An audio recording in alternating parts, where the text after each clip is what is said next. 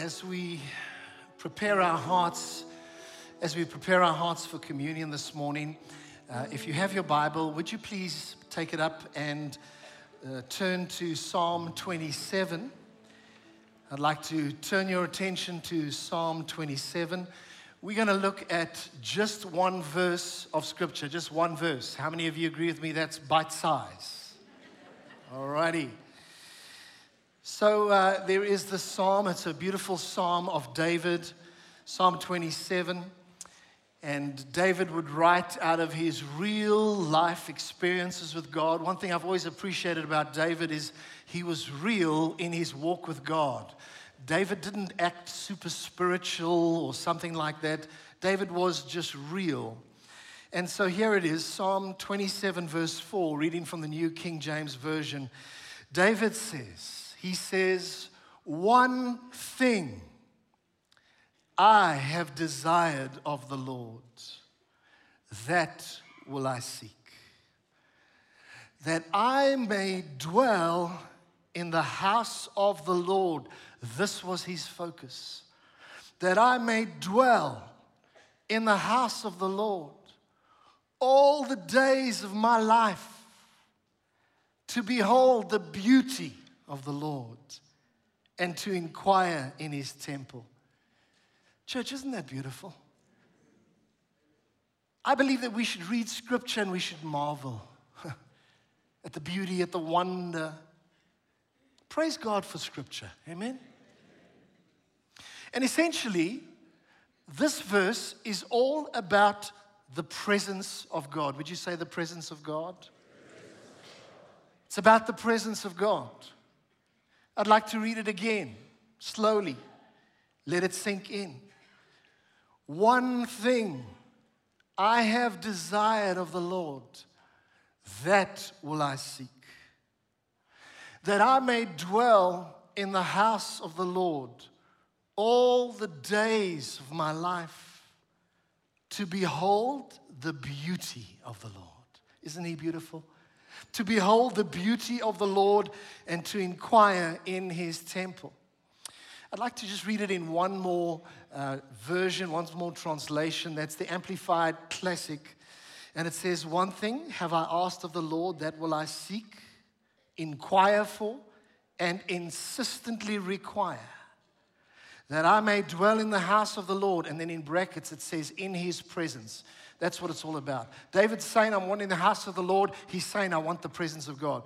That I may dwell in the house of the Lord in, the, in his presence all the days of my life, to behold and gaze upon the beauty, the sweet attractiveness, and delightful loveliness of the Lord, and to meditate and consider and inquire in his temple. There's no doubt David was somebody, his heart was after God. That's why he was the one that said, No, the Ark of the Covenant cannot stay in the place of the Philistines. We have to go get that ark and it has to be brought back to Jerusalem. The ark must be with the people of God. What are we saying? The presence of God has to be with the people of God. And when you are gathered with the people of God and the presence of God is not there, something is seriously missing. And it is not okay. It's not okay for hundreds of people to come together in a church, thousands to come together in a church, and the presence of God is not there. It's not okay. For David, it was not okay. He said, I have to bring the presence of God back. It's not okay to live your life without the presence of God. It's simply not okay. Because you were designed for fellowship with God. Way back in the Garden of Eden, you were designed for that. You were made for fellowship with God.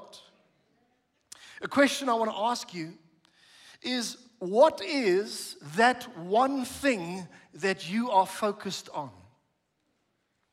Think about that for a moment. What is that one thing that you are focused on? In other words, what is the primary focus of your heart at this point in time? Is your primary focus of your heart that you're wanting just to climb the corporate ladder, you're just wanting to get that promotion, you're just wanting to work hard, and you're sacrificing everything, including your relationship with the Lord in the process? Is the one thing that is on your heart the pursuit of materialism? And all of us, all, of, all through it all, your soul is suffering. Your soul is dry, dry, dry. What is that one thing that you're focused on? You see, David emphasizes this phrase. He says, one thing. Those two words, one thing. Please say that with me. One thing. Say it a little bit louder. One thing. And so David emphasizes this phrase, one thing.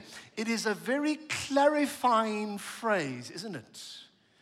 It's a very refining phrase. It's a very focusing phrase maybe it's a focusing phrase that you and I need to hear today.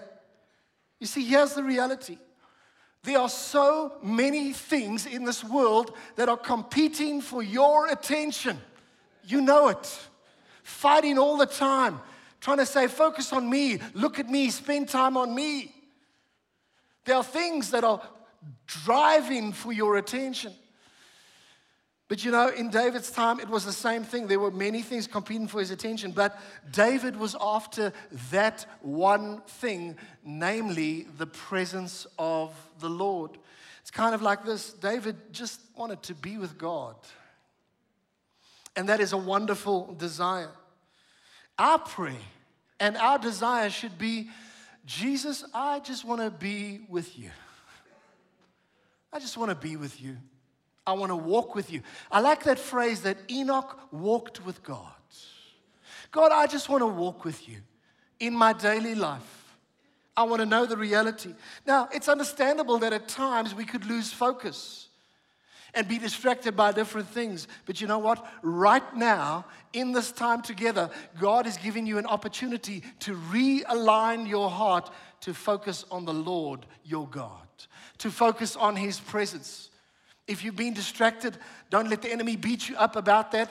You just say, Get behind me, Satan. I'm setting my heart on God. Thank you, Lord. I've set the Lord before me, therefore I shall not be moved. Thank you, Lord. I'm setting my heart on you. And you know what? The presence of God is the most important aspect of our lives.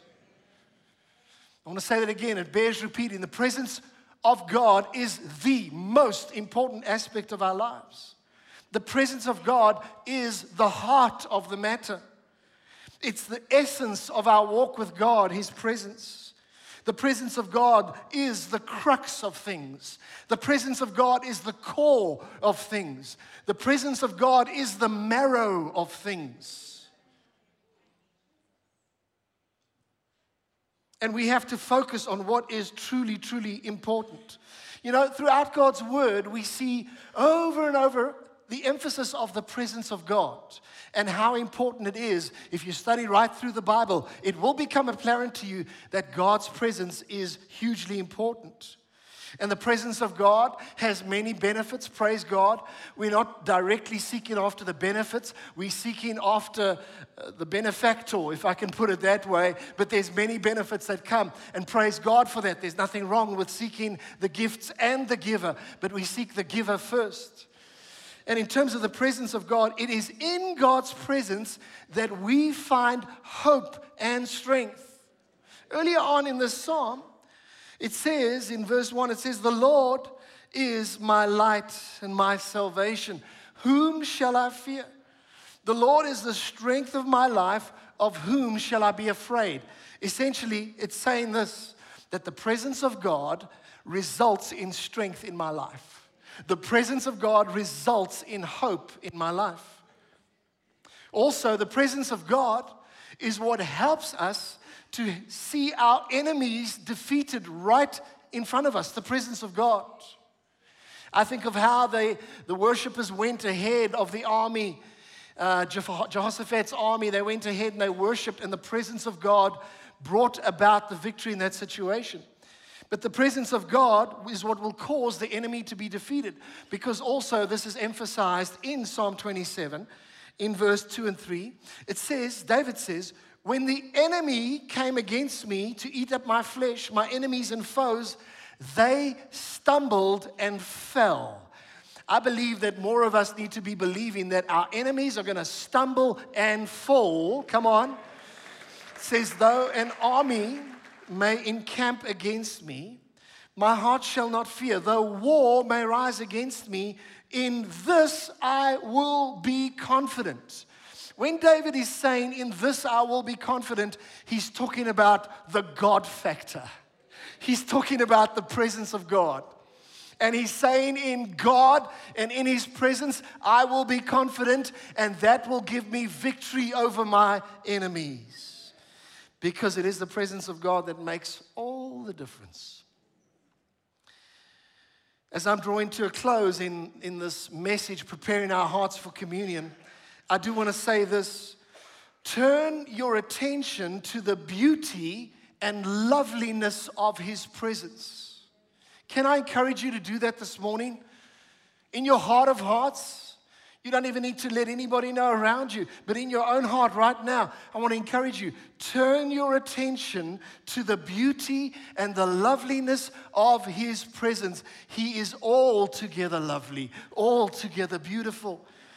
And in verse 4 in the Amplified Classic, David says, talking about the presence of God, why do I desire it?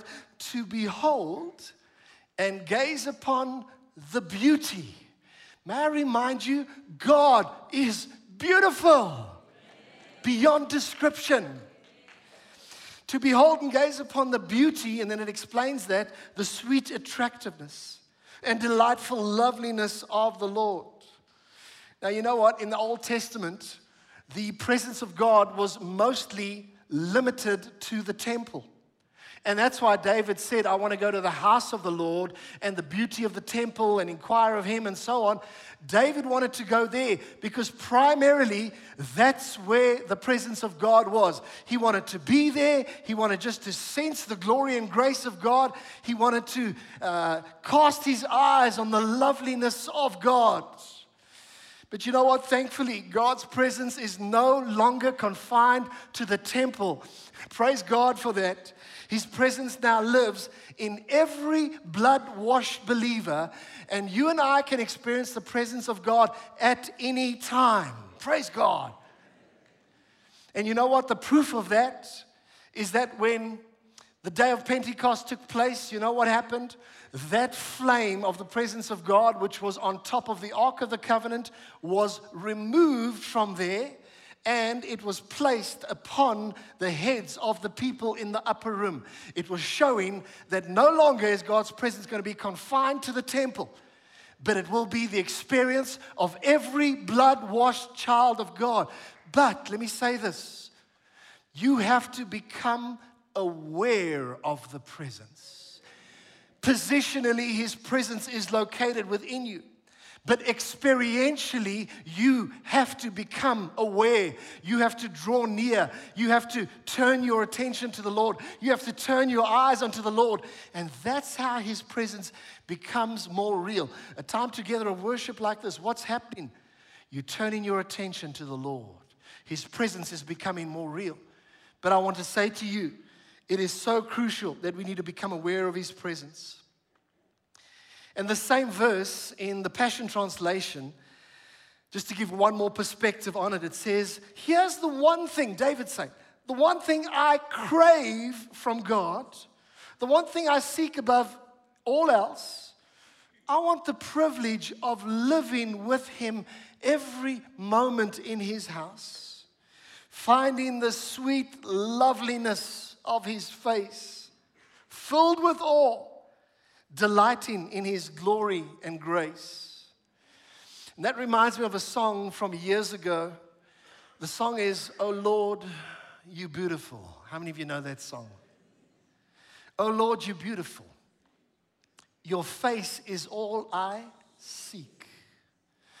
And when your eyes are on this child, your grace abounds to me.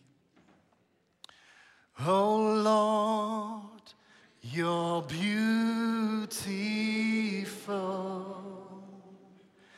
Your face is all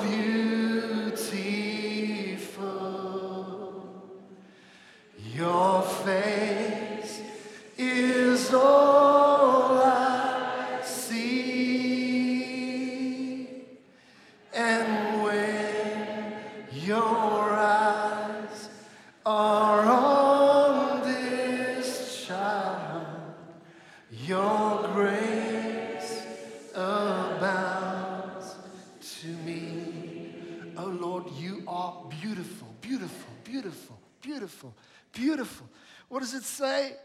To gaze upon the beauty, the sweet attractiveness, and delightful loveliness of the Lord. Oh Lord, you are beautiful. And so, just as David desired the presence of God, we should desire to be with God as much as possible. And there are many benefits that flow out of that. Joy rises in your life, peace rises in your life, a sense of beauty rises in your life, restoration rises in your life, and it all flows from the person of Jesus Christ. So turn your attention to the beauty and loveliness of his presence.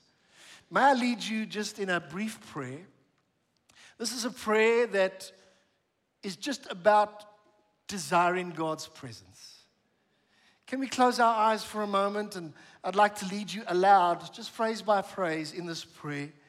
If you just desire God's presence more today, pray this after me out aloud. Lord Jesus, I want you to be the focus of my life.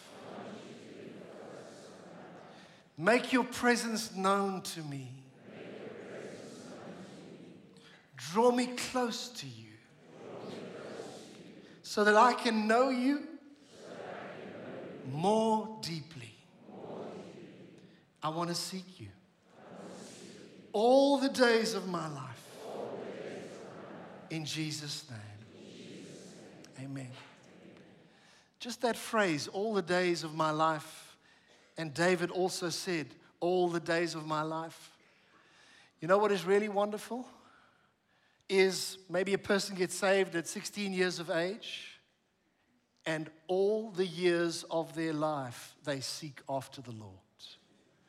You don't need to go through a drought season. God's presence is manifest to us, and there need be no time of drought. The times of drought are in the past. We are living in the dispensation where God is pouring out His Spirit on all flesh. And I want to say to you, you might be here today and you in your early 50s and you realize, well, you were seeking God 10 years ago. But I want to challenge you with these words all the days of my life, all the days of my life, that I will seek the Lord. Let's give the Lord a hand of praise. Amen.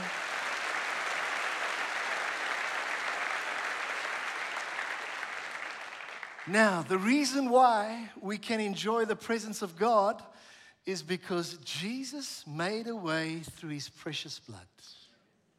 We're going to partake in communion now. Would you uh, so long just get the bread ready and just wait for my cue? We will partake together. I trust you have the bread and the cup. This table is only open to people who know and love Jesus Christ. If you haven't given your life to the Lord, you should not partake in communion. You will, in fact, drink judgment upon yourself. But if you know and love Jesus, this table is for you. Before we partake, just to read to you from Matthew 26 in the Living Bible, it says here, as they were eating, Jesus took a small loaf of bread and blessed it and broke it apart and gave it to his disciples and said, Take it and eat it for this is my body. And he took a cup of wine and gave thanks for it and gave it to them and said, Each one drink from it, for this is my blood, sealing the covenant. It is poured out to forgive the sins of multitudes. Father, we lift up this bread before you, knowing clearly from the word that this symbolizes the body of Jesus Christ, the Lamb of God who takes away the sin of the world. As we break this, we remind ourselves of what you went through of the immense price you paid because you love us so much to redeem us. Oh Lord, how blessed we are to partake in this covenant meal, the body of the Lord broken for you. Let's partake.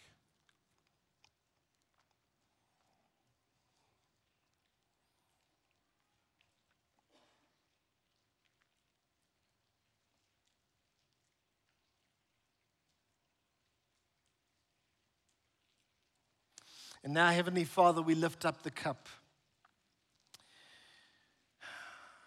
We are so blessed that we can partake of this knowing what it symbolizes. I've said this often, but folks, we are the most blessed people on the face of the planet, no doubt about it. We thank you, Jesus, for your blood as symbolized in this cup. Thank you that your blood cleanses us from all our iniquity and unrighteousness. It cleanses us, it does a total and a complete job. As we're about to partake in the cup, we just want it to be known that we receive everything that you've made available to us.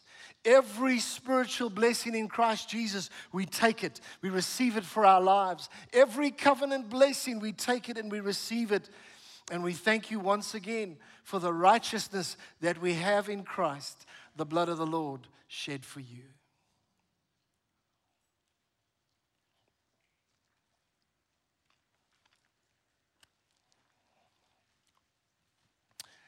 Our Lord, it's so beautiful to partake in communion. Thank you, Jesus. Thank you for forgiveness. Thank you for freedom. Thank you for life. We honor you, we honor you. Just in your own heart, just say, Thank you, Jesus. Thank you, Jesus. Amen.